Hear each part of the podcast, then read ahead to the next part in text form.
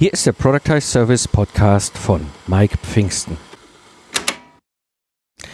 Du hast das Gefühl, dich abzurackern, um neue Aufträge zu holen, aber irgendwie kauft niemand?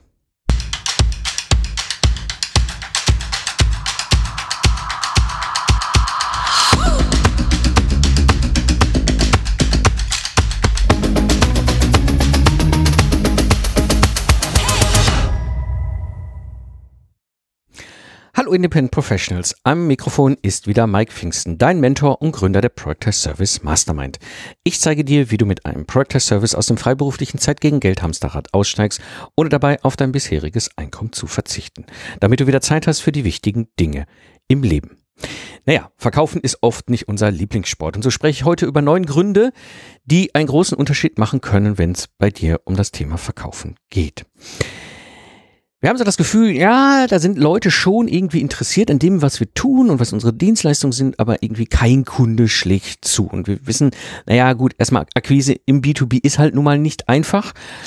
Und oft ist es eigentlich auch gar nicht, ganz ehrlich, unseren Lieblingssport. Aber der nächste Auftrag, der wäre schon irgendwie wichtig. Und der Punkt ist, Fahrrad, verkaufen ist wie Fahrradfahren. Und du musst einfach nur wissen, wie ein Fahrrad funktioniert. Das heißt, wir müssen ja gucken, wie wir unsere Kunden zu der Bestellung unserer Dienstleistungen bringen, dass wir einen neuen Auftrag akquirieren. Und das ist so der Punkt, irgendwie kommt immer die Frage in den Kopf, warum kaufen die Kunden nicht, warum kaufen die Kunden nicht? Du hast doch das Gefühl so, hey, ich rödel hier rum und mache und tue und, und, und irgendwie passiert nichts. Was bedeutet, es passiert nichts im Sinne von, es fragt nicht mal mehr jemand an. Oder wenn jemand anfragt, hast du das Gefühl so, oh, oh schon wieder so ein Zeitdieb. Ne? Habe ich alles schon erlebt, auch alles damals in meinem Ingenieurbüro. Das Problem dahinter ist eigentlich aber ziemlich groß, denn keine Aufträge bedeutet kein Umsatz und im Zweifel sogar negativer Cashflow im Business.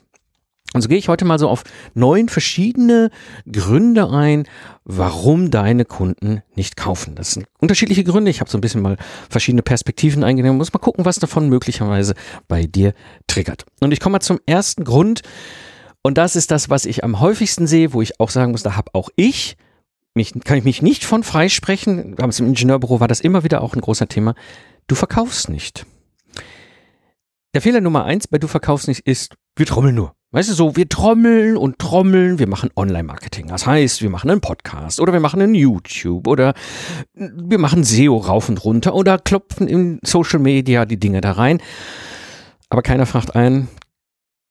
Und der Punkt ist, du verkaufst nicht. Ja, du zeigst ihnen eigentlich, ganz ehrlich, das ist der ganz große Witz dabei, du zeigst ihnen nicht mal mehr die Klingel.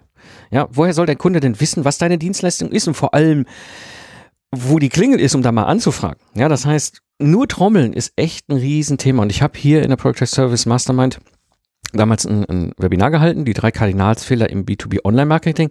Das mittlerweile gibt es auch als Gratis-Webinar. Das heißt, wenn du auf meiner E-Mail-Liste bist, dann wirst du mit Sicherheit früher oder später mal irgendwann eine E-Mail von mir bekommen, wo ich einfach sage, komm, hey, hast du Bock dazu zu kommen, wo ich über diese drei Kardinalfehler im Online-Marketing spreche und vor allem eben über das Thema Trommeln, aber nicht die Klingel zeigen und wie du das Problem lösen kannst. Der zweite Fehler in diesem Grund, du verkaufst nicht, der auch immer wieder vorkommt wo ich mich auch früher im Ingenieurbüro nicht von freisprechen konnte, ist Fehler Nummer zwei, du lenkst dich ab. Ja? Die ganz wichtigen Dinge immer so machen, die man so im Business halt so machen muss. Also, dafür sorgen, dass die Backups laufen, dass die Webseite noch schöner ist. Vielleicht muss man mal ein bisschen was an der Büroausstattung machen, rumräumen oder ein neues Möbel kaufen oder sowas. Oder dann, ach ja, doch mehr Online-Marketing noch machen oder was auch immer, was auch immer, was auch immer. Am Ende lenken wir uns eigentlich davon ab, dass wir nicht verkaufen. Ja, das heißt, wir schieben einfach immer wieder dieses Thema, hey, ich muss verkaufen, auf. Und auch das wiederum führt zu dem Problem, du zeigst dem Kunden die Klingel nicht. Ja, wo soll er denn wissen, wo er klingeln soll, wenn er deine Dienstleistung brauchen will, wenn du ihm diese nicht zeigst? Also was mein Tipp ist, gerade hier bei dem Grund, du verkaufst nicht, seh zu, dass du regelmäßige Sales-Aktivitäten einplanst. Also, dass du beispielsweise sagst, ich mache einmal im Monat ein Sales-Webinar.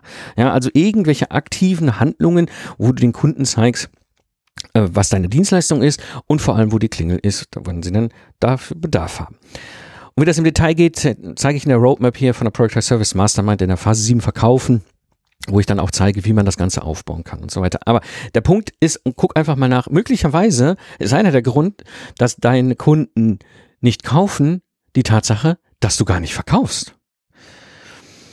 Kommen wir zum Grund Nummer zwei. Und das ist etwas, was ich auch immer wieder mal sehe. Und zwar Grund Nummer zwei, du löst kein Problem. Das ist so ein ganz typisches Startup-Ding. Und gerade im MINT-Kontext, also im, im, im, im technisch-wissenschaftlichen Hintergrund, sind wir eigentlich auch so von unserer Herkunft aus der Uni so geprägt, ja, wir, wir finden mal erstmal eine, eine Lösung. Und wenn wir die dann haben, dann gucken wir mal, welchen Markt es dafür gibt. Ja. Die Schwierigkeit an dieser Vorgehensweise, die Schwierigkeit dabei ist, du gehst am Kunden und am Problem vorbei. Ja, du, das ist wirklich das Pferd von hinten aufzäumen. Ja, wenn das die Situation ist, mein Tipp, du musst zurück auf los. Und das ist ja das, was ich hier auch im Podcast immer wieder rauf und runter bete. Eine Person, ein Problem, eine Lösung. Geh hin und überleg dir mal, wer ist eigentlich diese eine Person, der du überhaupt eine Dienstleistung anbieten möchtest? Was ist ihr Problem, was du lösen kannst? Und dann, aber wirklich erst dann, guckst du, was die Lösung ist. Da gehe ich hier in, in der Roadmap von der Project Service Mastermind sehr intensiv in der Phase 2 fokussieren, ein wirklich nochmal so hinzugucken, zu sagen, ich will erstmal das Problem und die Person kennen, bevor ich überhaupt mir Gedanken mache, was für ein Problem ich löse und vor allem, was die Lösung für dieses Problem ist. Ne? Also Grund Nummer zwei, dass die Kunden nicht kaufen. Na, du löst kein Problem. Warum sollen sie dann auch irgendwas kaufen? Der Grund Nummer drei, der ist schon ein bisschen subtiler. Du hast zwar einen Kunden und du hast auch irgendwie das Gefühl, da gibt es ein Problem, aber der Grund Nummer drei, du löst keinen Schmerz. Die Situation häufig ist so, und das ist zutiefst menschlich, wir alle haben Probleme, wir haben latente Probleme, ja. Aber das schieben wir immer so vor uns her. Ja, ich müsste mal, ich man sollte doch mal, wie wäre es denn mal, wenn wir das machen oder da könnte, muss, also da muss ich mich mal echt drum kümmern, das muss mal abgestellt werden. Aber das ist kein akutes Problem. Ja, da gibt es keinen Trigger. Ja, der Kunde hat keinen Trigger. Äh, das heißt, das Problem ist da, äh, aber naja, das fällt dann immer so prioritätenmäßig hinten runter, wird es nicht gelöst. Ja, das heißt, du kannst zwar ein Problem gefunden haben, aber wenn das Problem keinen Trigger hat, dann ist es kein akutes Problem, dann ist es und bleibt es einfach ein latentes Problem. Und das führt einfach dazu, dass die Kunden das nicht kaufen. Konkretes Beispiel, Praxisbeispiel damals aus meinem Ingenieurbüro. Ich habe ja damals meinen Lastenheft Product Service gehabt. Jetzt ist es ja so, also wenn man es mal jetzt ne, Projektmanagement Grundlagen, ein Lastenheft braucht jedes Projekt. Damit fängt alles an. Wir machen uns Gedanken über die Wünsche und Anforderungen, die wir haben und wo das Projekt entsprechend ein Ergebnis für äh, entwickelt, zum Beispiel. Ich habe aber Kunden, die interessieren sich nicht für Lastenheft. Ich habe damals Kunden gehabt, die, ich habe schon ganz verrückte Situationen gehabt. Ja, Lastenheft brauchen wir nicht und äh, ja, das ist nur vergeudete Zeit und lass uns doch mal direkt mit der Umsetzung anfangen, so was Blödes wie so ein Lastenheft. Ja, aber ich hatte auch Kunden, die sehr wohl auf mich zukamen, sagten, ich, oh, wir brauchen also jetzt, jetzt, also es wird so dringend, wir brauchen jetzt sofort brauchen wir ein Lastenheft und die haben einen Trigger gehabt. Ja, das ist eine gleiche Person, das ist das gleiche Problem, aber der große Unterschied, sie haben einen Trigger. Bei mir damals war es so, bei dem Lastenheft, die hatten morgen, montags, das war immer, das war so, so ein Plot, den ich immer wieder erlebt habe. Montags um elf hatten die ein Meeting, oder um zehn hatten die ein Meeting, so rum um zehn hatten die das Meeting, und dann hieß es in dem Meeting, ja, Müller, super, du bist doch Projektmanager, wir brauchen jetzt ein Lastenheft, das geht nicht mehr anders. Das heißt, sie kamen um 11 Uhr aus dem, aus dem Meeting raus und man sah das bei mir bei Google Analytics. Ja, um 11 Uhr suchten die Lastenheft erstellen. Der Trigger ist dieses Meeting gewesen. Und jetzt kommt das nächste, der nächste Schmerz hinter diesem, ne, aus diesem latenten Problem, wir haben kein Lastenheft, wird jetzt doch ein sehr akutes Problem. Müller hat die Aufgabe, sich jetzt mal endlich um so ein blödes Lastenheft zu kümmern. Das Problem ist nur, Müller hat keine Zeit, keine Lust, keine Ahnung. Und dann geht er auf die Suche. Und dann findet er eine Dienstleistung und dann fragt er dich auch Ja, äh, Gerade diesen Trigger suchen bespreche ich sehr intensiv, auch wieder in der Phase 2 fokussieren in der Roadmap. Weil das ist wichtig, denn wenn du keinen Trigger hast und nur ein latentes Problem mit deiner Dienstleistung adressierst und keinen Schmerz löst, wird kein Kunde kaufen. Kommen wir zum Grund Nummer vier. Der ist oftmals nicht wirklich sichtbar, aber sehr, sehr typisch für uns, wie Meister oder Meisterin unseres Fachs sind, als Exper so ein Expertenproblem ist das häufig. Dein Nutzenversprechen ist vage. Und da rede ich eigentlich über etwas was relativ simpel zu lösen ist normalerweise. Naja, wir sind auf der falschen Fuß, äh, Flughöhe unterwegs. Weißt du, wir sind so auf 20.000 Fuß. Ja, wir sind in unserem Nutzen, Aussage, in unserem Nutzen sprechen, sind wir viel zu unkonkret. Und dann wird es für den Kunden nicht greifbar. Ja, äh, konkre kon konkretes Gegenbeispiel auch wieder mein damaliger Lastenheft Project Service, da habe ich ganz konkret gesagt, du kriegst innerhalb von zwei Wochen ein vollständiges und freigegebenes Lastenheft auf den Tisch. Das ist super konkret. Das ist wenn ich die falsche Flughöhe, also das ist wirklich so, ne, der Flieger quasi gelandet. Der Kunde wusste genau, was das Nutzenversprechen ist. Ich habe das, hätte das auch anders formulieren können. Ja, von uns kriegen Sie innerhalb von von einer einer zu besprechenden Zeit äh, ein, ein ein Lastenheft äh, und da werden wir mal gucken, dass das für Sie auch passt. So soll der Kunde mit so einer Aussage angehen. Also das ist, das ist viel unkonkreter. Ja, das ist, das ist kein Nutzenversprechen, den der Kunde greifen kann. Ja, du musst wirklich, du, du, mein Tipp dazu ist, werde spezifisch. Ja, werde ganz klar. Ich habe das auch in der Phase 2 fokussieren im Detail in der Roadmap, weil das ist so wichtig. Ja, du musst, wenn du den, den Trigger kennst, funktioniert das auch viel einfacher.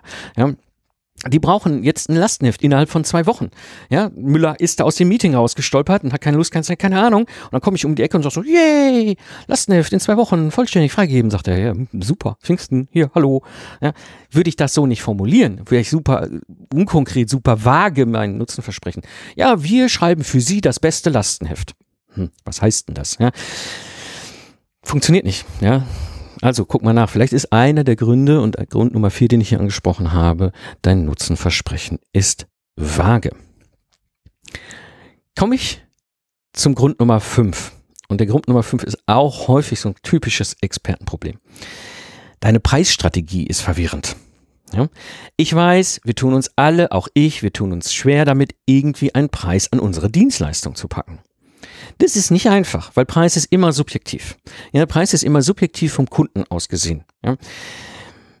Den Fehler Nummer eins, den wir dann machen, und das kann etwas sein, was dir passiert ist, du hast zu viele Preisvarianten. Das ist eine Preisvariante für die Basis und dann hast du die Preisvariante für die, die, die, diese Branche und dann hast du die Preisvariante für diese Unternehmensgröße und dann hast du Preisvarianten, wenn sie, wenn sie am Ende, ne, kannst du noch, machst du noch optional Stundensatzelemente drauf und dann hast du deinen Preis, wie, wie war Dschungel, ja, wo ganz viele Optionen drin sind und wie man so, wie so, wie so, ja, das können sie sich dann so zusammenbauen, wie das für sie super ist, ja ja, hm, nee, so funktioniert das nicht. Das, ist, das verwirrt den Kunden und dann springt er ab. Weißt du, ich setze mich doch nicht dahin und rechne mal alle Optionen durch. Ja, wenn ich ja mal hier auf B drücke und da 2 wähle und da 1 wähle und hier nehme ich die Variante A dazu.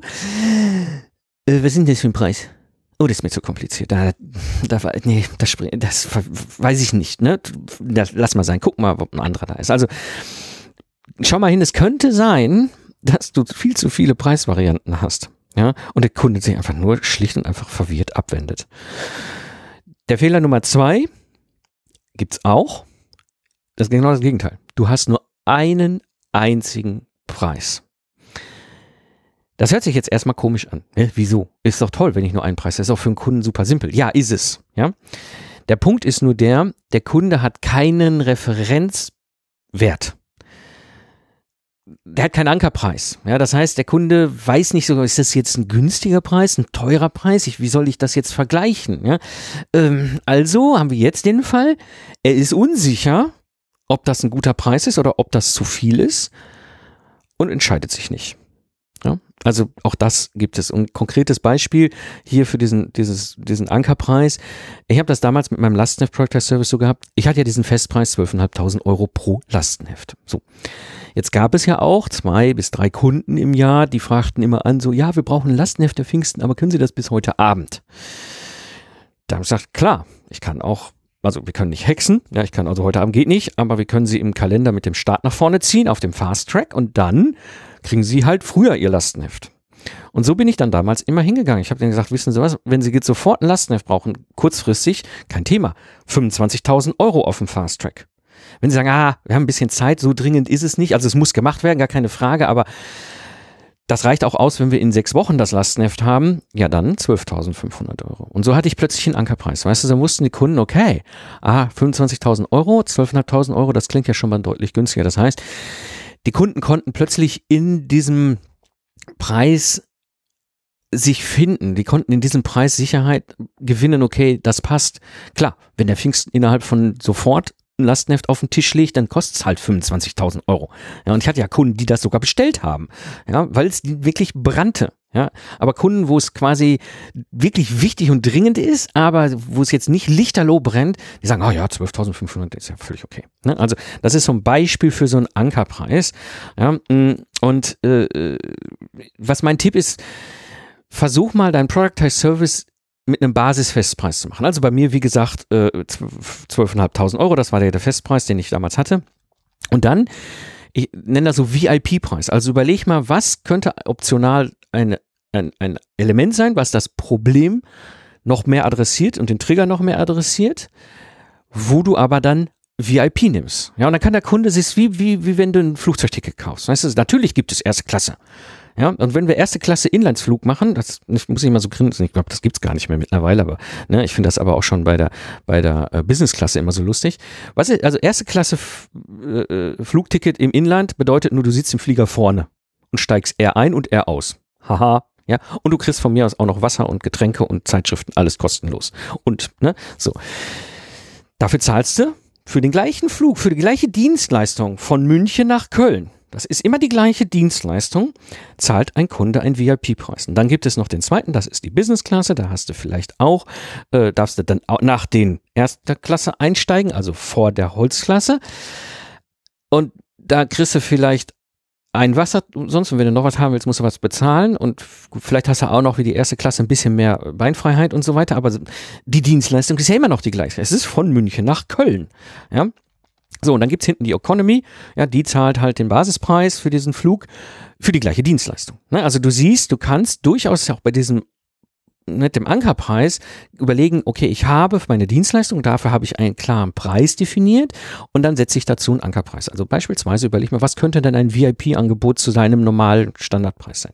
Ja, also da an der Stelle einfach mal hingucken. Es kann wirklich ein Grund sein, dass Kunden nicht kaufen, weil deine Preisstrategie verwirrend ist. Ne? Also entweder du hast viel zu viele und sind total verwirrt oder du hast nur einen und sind sich unsicher. Und beides führt am Ende dazu, dass sie deine Dienstleistung nicht kaufen. Kommen wir zum Grund Nummer 6. Eine zu große Kundenzielgruppe. Das ist so der Klassiker. Das ist der Klassiker, auch den habe ich damals in meinen Anfangszeiten vor 16 Jahren, als ich in die Selbstständigkeit gegangen bin, gemacht. Ja, klar. Wir können, also, also ich komme aus dem Projektmanagement und ich bin Ingenieur, ne? Also kann ich ja, also kann Projektmanagement für alle. Ne? Also ich kann Projektmanagement für, für den öffentlichen Dienst, ich kann Projektmanagement für die Industrie, ich kann Projektmanagement im IT-Bereich, ich kann Projektmanagement im Maschinenbau, ich kann Projektmanagement im Bereich Produktionsanlagen. Es ist ja immer Projektmanagement. Und damit kann ich ja Projektmanagement für alle. Also bin ich damals am Anfang auch raus, so, hey, wir machen Projektmanagement für allen und jeden und jeder und alle. Äh, das ist ein Bauchleist, äh, Bauchladen, der den Kunden völlig abturnt, ja, weil er überhaupt nicht die, das Gefühl hat, dass du für ihn wirklich die beste Meisterin, der beste Meister bist, um dieses Problem zu lösen. Ja, das heißt, du hast eher keine Nische, das ist schon mal ziemlich blöd, ja. Äh, du wirst nicht, äh, du, du musst in die Nische, du wirst sonst nicht wirklich erfolgreich. Das zweite Problem ist, du bist auch gleichzeitig austauschbar. Ich habe das irgendwann damals kapiert, relativ kurzer Zeit. Ich bin dann eingestiegen ins Troubleshooting, im Projektmanagement für Entwicklungsprojekte in der Automobilentwicklung für Automobilzulieferer. Das ist schon, ne? Und du siehst dann, wird es auch schon viel klarer. Ja, ich habe eine ganz schon klarere Kundenzielgruppe und die war natürlich auch für mich eine sehr profitable Kundenzielgruppe, weil die ja sowieso immer hingekriegt haben, ihre Entwicklungsprojekte vor die Wand zu fahren. Na, super, ich hatte immer zu tun. Ja, also wurde es dann auch einfacher. Und ich machte kein Projektmanagement für Medizintechnik in der Grundlagenforschung.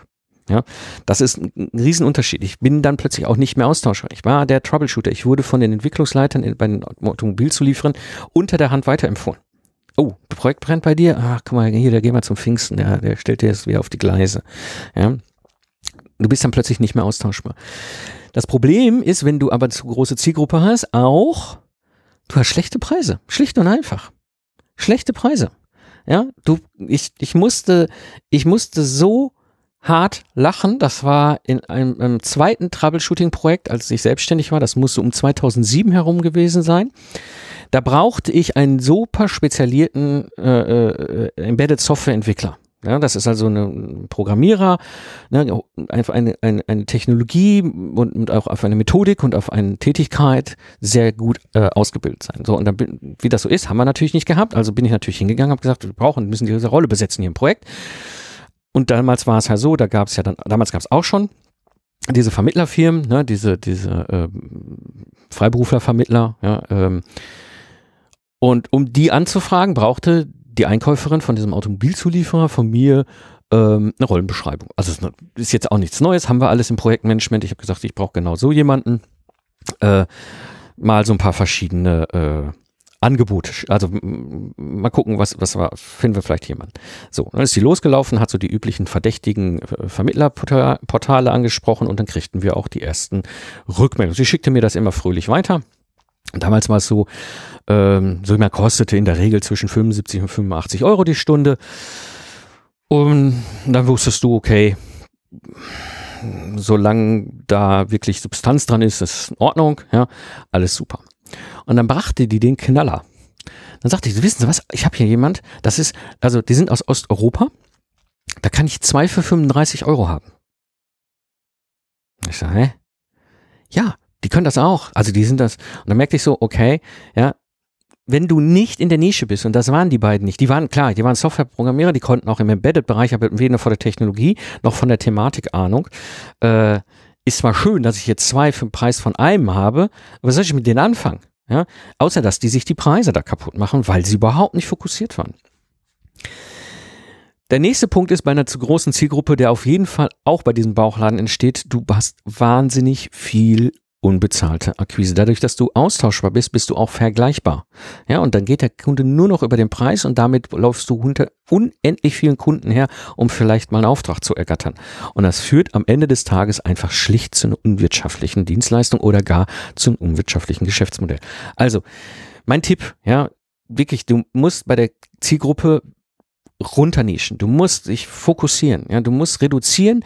Ja, auf, du musst diese ganzen unwirtschaftlichen Dienstleistungen, die du in deinem Bauchladen hast, einfach auch vielleicht mal rausschmeißen. Ja, um dann wirklich mit nur noch zwei, drei durchzugehen. Ich erkläre das, wie es im Detail funktioniert in Phase 1 reduzieren in der Roadmap, weil das ist nicht einfach. Ich muss da wirklich mich entscheiden, ja, von diesem ganzen liebgewonnenen Bauchladen an Dienstleistungen vielleicht nur noch eins, zwei oder drei nehmen und da und den Rest schmeiße ich weg und damit schmeiße ich auch ne, ganz viele Kunden weg. Ja, ähm, und das ist auch völlig okay so, ne? sonst wirst du nicht erfolgreich. Und vor allem sonst wird auch keiner deine Dienstleistung kaufen. Ähm, was ja dann am Ende zu Erfolg führt. Mhm. Ja, so, also, das war hier ähm, Grund Nummer 6, zu große Kundenzielgruppe. Sehr, sehr, sehr blöd. Ähm, kommen wir zu Grund Nummer 7. Du erreichst einfach nicht die richtigen Menschen. Auch das ist durchaus ein Grund, der vorkommt. Es kann sein, dass du irgendwie an, den, an deiner Zielgruppe vorbei kommunizierst. Ja, das ist auch gerade, wenn wir losstarten, kann das durchaus passieren. Und ich sehe dahinter oftmals so ein Irrtum im Social Media Bereich vor allem. Weißt du, von links, da kannst du dir nichts kaufen. Ja. Im Gegenteil, ich habe da hier auch schon mal in einer anderen Podcast-Episode ausführlich drüber geredet. Social Media ist einfach eine diplomatische Instanz. Es ist völlig egal, ob das jetzt LinkedIn oder Facebook oder, oder Instagram oder, oder Twitter oder was auch immer ist. Das ist nicht dein Land, ja, das ist deren Land. Und nur weil da von deren Bürgern einmal irgendjemand auf deinen Post liked, hast du gar nichts gewonnen. Was substanziell wichtig ist, immer, immer, immer wichtig, und das ist immer, das, das versuche ich auch wirklich bewusst euch zu machen, mein absoluter Tipp. Fange an, eine eigene E-Mail-Liste aufzubauen. Du musst E-Mail-Liste mit deiner Zielgruppe, mit den richtigen Menschen anfangen aufzubauen. Und ja, das ist ein Marathon und das dauert durchaus auch. Aber du wirst irgendwann etwas haben, das nennen die Amerikaner Minimal Viable Audience, also eine ausreichende Größe deiner E-Mail-Liste, dass anfangen Leute dich anzusprechen, sagen, hör mal, ich glaube, du kannst mein Problem lösen. Dann kommt immer die Frage, ja Mike, wie groß ist denn diese Liste? Wie groß muss die denn sein? Hm. es wäre höchst un äh, äh, äh, seriös, wenn ich jetzt irgendeine Zahl in den Raum werfe. Warum? Erstmal müssen wir uns etwas bewusst machen. Wenn wir Zahlen hören da draußen, sind das in der Regel B2C. Ja, also 10.000, 50.000. Ja, wenn ich in der Masse ein B2C, also ein Privatkundenangebot habe, in der Regel zum Beispiel irgendwelche Online-Kurse oder, oder sonst irgendwelche digitalen Produkte, das ist im Online so der ganz typische Fall, dann brauche ich große Listen, um viele Menschen zu erreichen, weil ich habe ja für 20 Euro meinen Online-Kurs. Oder 200 ist egal. Ja. Wir sind aber anders unterwegs. Wir haben Kunden, die zahlen mehrere tausend Euro für unsere Dienstleistung. Oder sogar fünfstellig, vier- oder fünfstellig für die Dienstleistung. Für die, in einem Auftrag haben wir meistens solche Größenordnungen. Ähm, das heißt, Unsere Listen müssen gar nicht so groß sein, vor allem weil sie im B2B sind. Ja, unsere Kunden denken ganz anders. Die konsumieren nicht, die investieren. Ja, die investieren, um ihr Problem zu lösen. Dafür investieren sie ein paar tausend Euro oder ein paar zehntausend Euro, was, was sie, weil sie das im Hintergrund wieder gegenrechnen und sagen, ja, da kann ich mehr Umsatz oder weniger Kosten oder sonst irgendwie Vorteil oder ein Problem weg aus dem Weg. Ja. Das heißt, wir haben die Situation, und das ist das Feine bei uns, dieser, diese Schwelle, diese Minimal Viable Audience Schwelle, die immer individuell ist, da gibt es keine feste Zahl, ist bei uns klein. Du brauchst nicht viele. Ja, in meiner Erfahrung sind, reicht es meistens, wir reden da über zwei, drei, vierhundert, so in der Größenordnung. Ja, das kann, ich kann keine fixe Zahl sagen. Das wäre unseriös. Es kann bei dem einen mehr sein, das kann bei den einen vielleicht an die 1000 ranreichen, bis du eine Minimal Viable Audience erreicht hast, wo sie anfangen, äh, in Resonanz zu dir zu gehen und anzufragen. Es kann auch wirklich wenig sein. Ich habe schon ein Business gestartet mit unglaublichen 80 Kontakten auf der E-Mail-Liste. Ja, und das geht. Ja. Wenn du die richtigen Menschen erreichst, brauchst du nicht viele. Du brauchst nur die richtigen. Ja, und das ist ganz wichtig. Und da ist es unglaublich wichtig, dass du diese E-Mail-Liste aufbaust. Und diese E-Mail-Liste, das baust du auf im Trommeln. Ja, das ist das, was ich in Phase 6 auf der Roadmap im Detail erkläre. Wie du trommelst, wie du die, da, mit dem Trommeln, was du da machst, deine Liste füllst. Mit der, dann machst du, dann gehst du hin und dann machst du das, was ich bei Grund Nummer 1 nämlich gesagt habe, dann diesmal richtig, nämlich dann machst du auf die Liste ein eine Sales-Aktivität, beispielsweise ein Sales-Webinar oder was auch immer. Ja, es gibt verschiedene Möglichkeiten. Es muss nicht zwingend nur ein Sales-Webinar sein. Aber wenn du eine Liste hast, erreichst du die viel. Das ist dein Land. Das sind deine Leute auf deinem Land. Ja, und die kannst du anschreiben und die kann dich zurück anschreiben. Und ich habe schon aus den verschiedensten verrückten Situationen, aus kleinen Listen Rückmeldungen.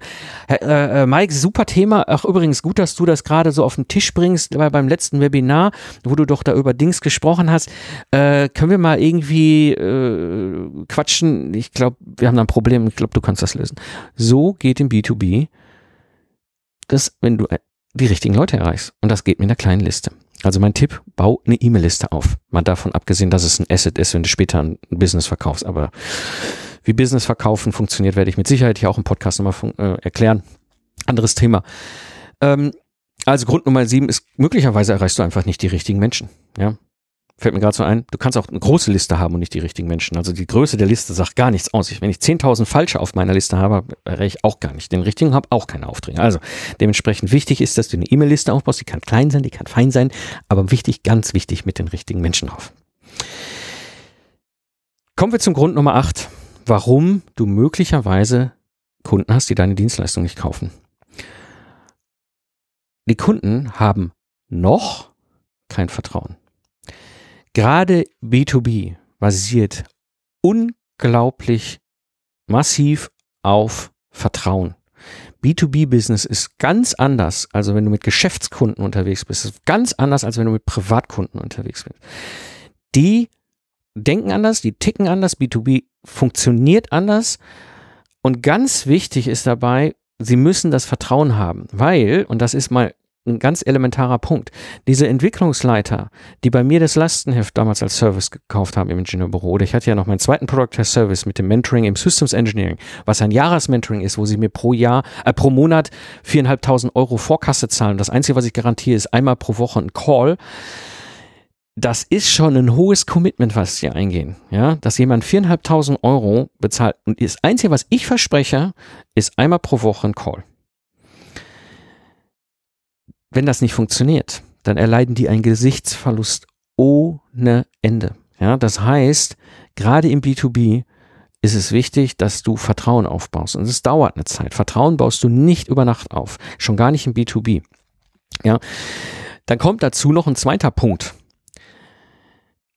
Buying Center. Wir haben im, im, im Business-Kontext, im B2B-Geschäft immer ein Buying Center in irgendeiner Form. Ja, das kennen wir klassischer bei größeren Unternehmen. Da gibt es mindestens drei, also meistens drei Personen. Das ist erstmal dein, also ich nehme jetzt Beispiel vom Lastenheft, das ist mir einfacher für mich zu erklären. Also das ist beispielsweise dieser Entwicklungsleiter. So, der braucht ein Lastenheft, der hat mich angefragt, mit dem haben wir gesprochen und der weiß jetzt, was das kostet und der kriegt von mir das Angebot. Nehmen wir mal an, der hat super viel Druck, der braucht super kurzfristig was und hat sich für diese 25.000 Euro entschieden. Jetzt hat er in der Regel ein Problem. Also wahrscheinlich alle in der, in der Position. 25.000 Euro ist nicht mehr im Handvergabebudget Ihrer Position. Das dürfen Sie alleine nicht ausgeben. Da müssen Sie mindestens ein, wenn nicht sogar zwei Ebenen höher gehen und zu sagen, hör zu, wir investieren 25.000 Euro, möglicherweise gar nicht aus irgendeinem Töpfchen, was vorher dafür geplant war.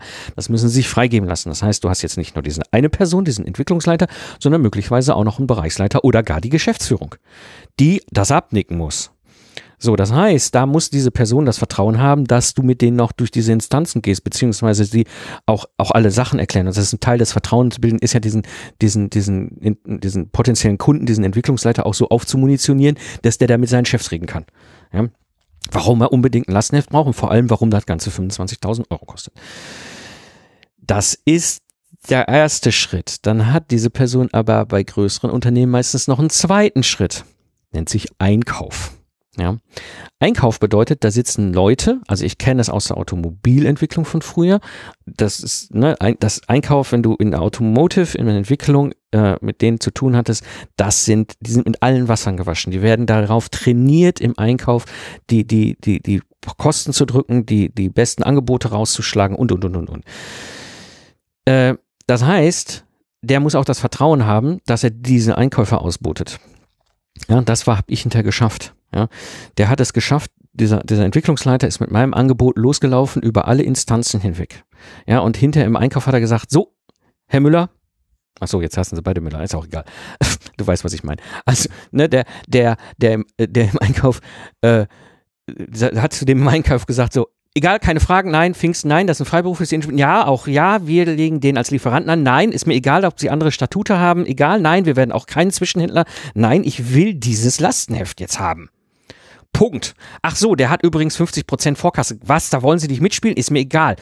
Das ist von ganz oben abgesegnet. Jetzt bestellen. Ich stehe so lange neben Ihrem Arbeitsplatz, bis der Pfingsten die Bestellung hat.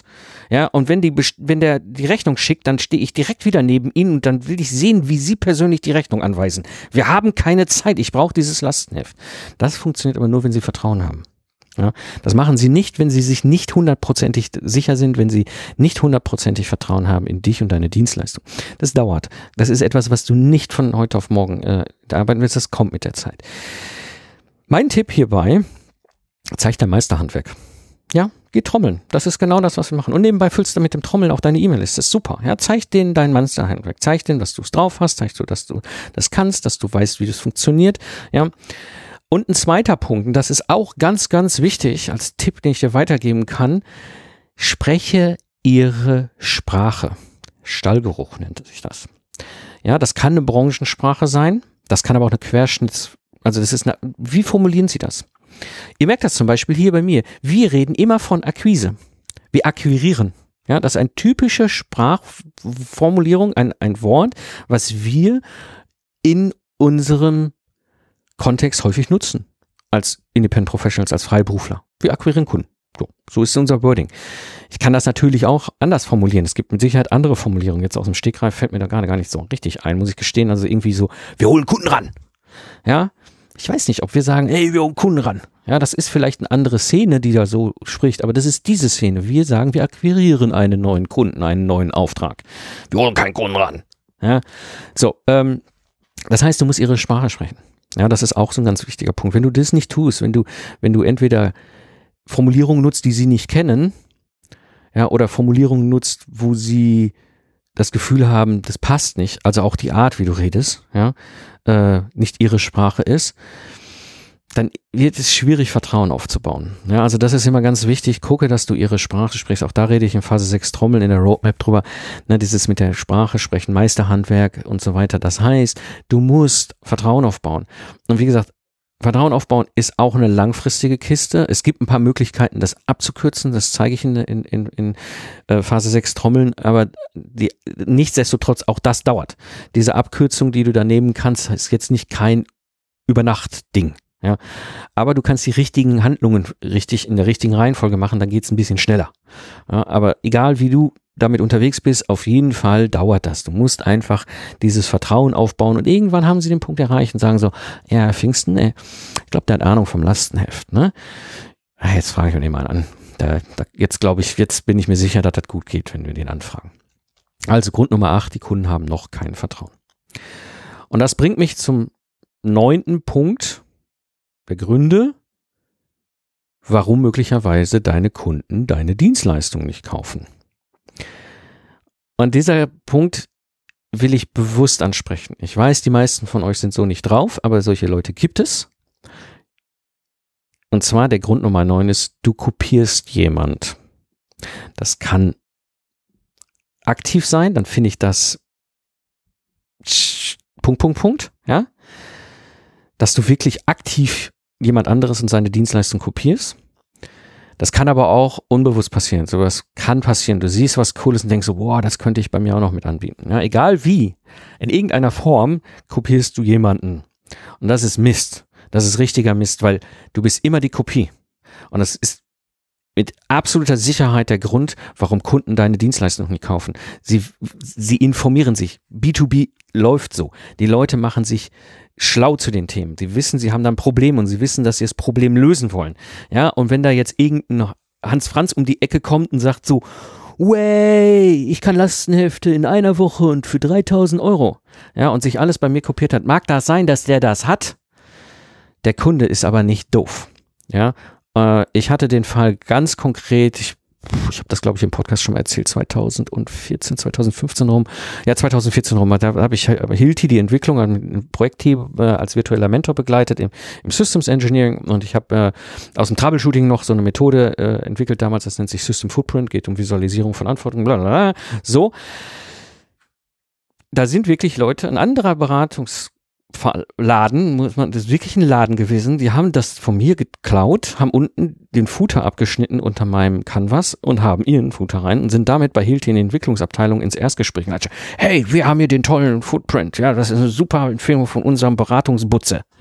Ja, und dann hat mein Menti, der zufälligerweise in diesem gleichen Erstgespräch saß, gesagt, äh, nee, äh, das kommt von dem Herrn Pfingsten, das hat er 2005 schon entwickelt. Äh, können Sie mal eigentlich irgendwie den Hof verlassen, mit Ihnen wollen wir nicht arbeiten. Also, ich gehe davon aus, dass du das nicht machst. Ich gehe davon aus, dass du nicht jemanden kopierst, aber mm, ich will diesen Grund jetzt hier auch nicht unerwähnt lassen, weil es kann sein, dass Kunden einfach nicht kaufen, weil du jemanden kopierst. Wenn dir der Podcast gefällt, würde ich mich natürlich über eine Bewertung bei Apple Podcast sehr freuen. Geh jetzt einfach in deine Podcast-App und schenke mir deine Bewertung. Und wenn du gerade dabei bist, dann mach das doch vielleicht auch für den einen oder anderen Lieblingspodcast, den du sonst noch so hörst. Wir Podcaster und Podcasterinnen freuen uns immer über eure Feedbacks. Das war die heutige Episode im Project Service Podcast. Ich bin Mike Pfingsten und danke dir fürs Zuhören. Lach viel und hab viel Spaß, was auch immer du gerade machst und sage ich Tschüss und bis zum nächsten Mal.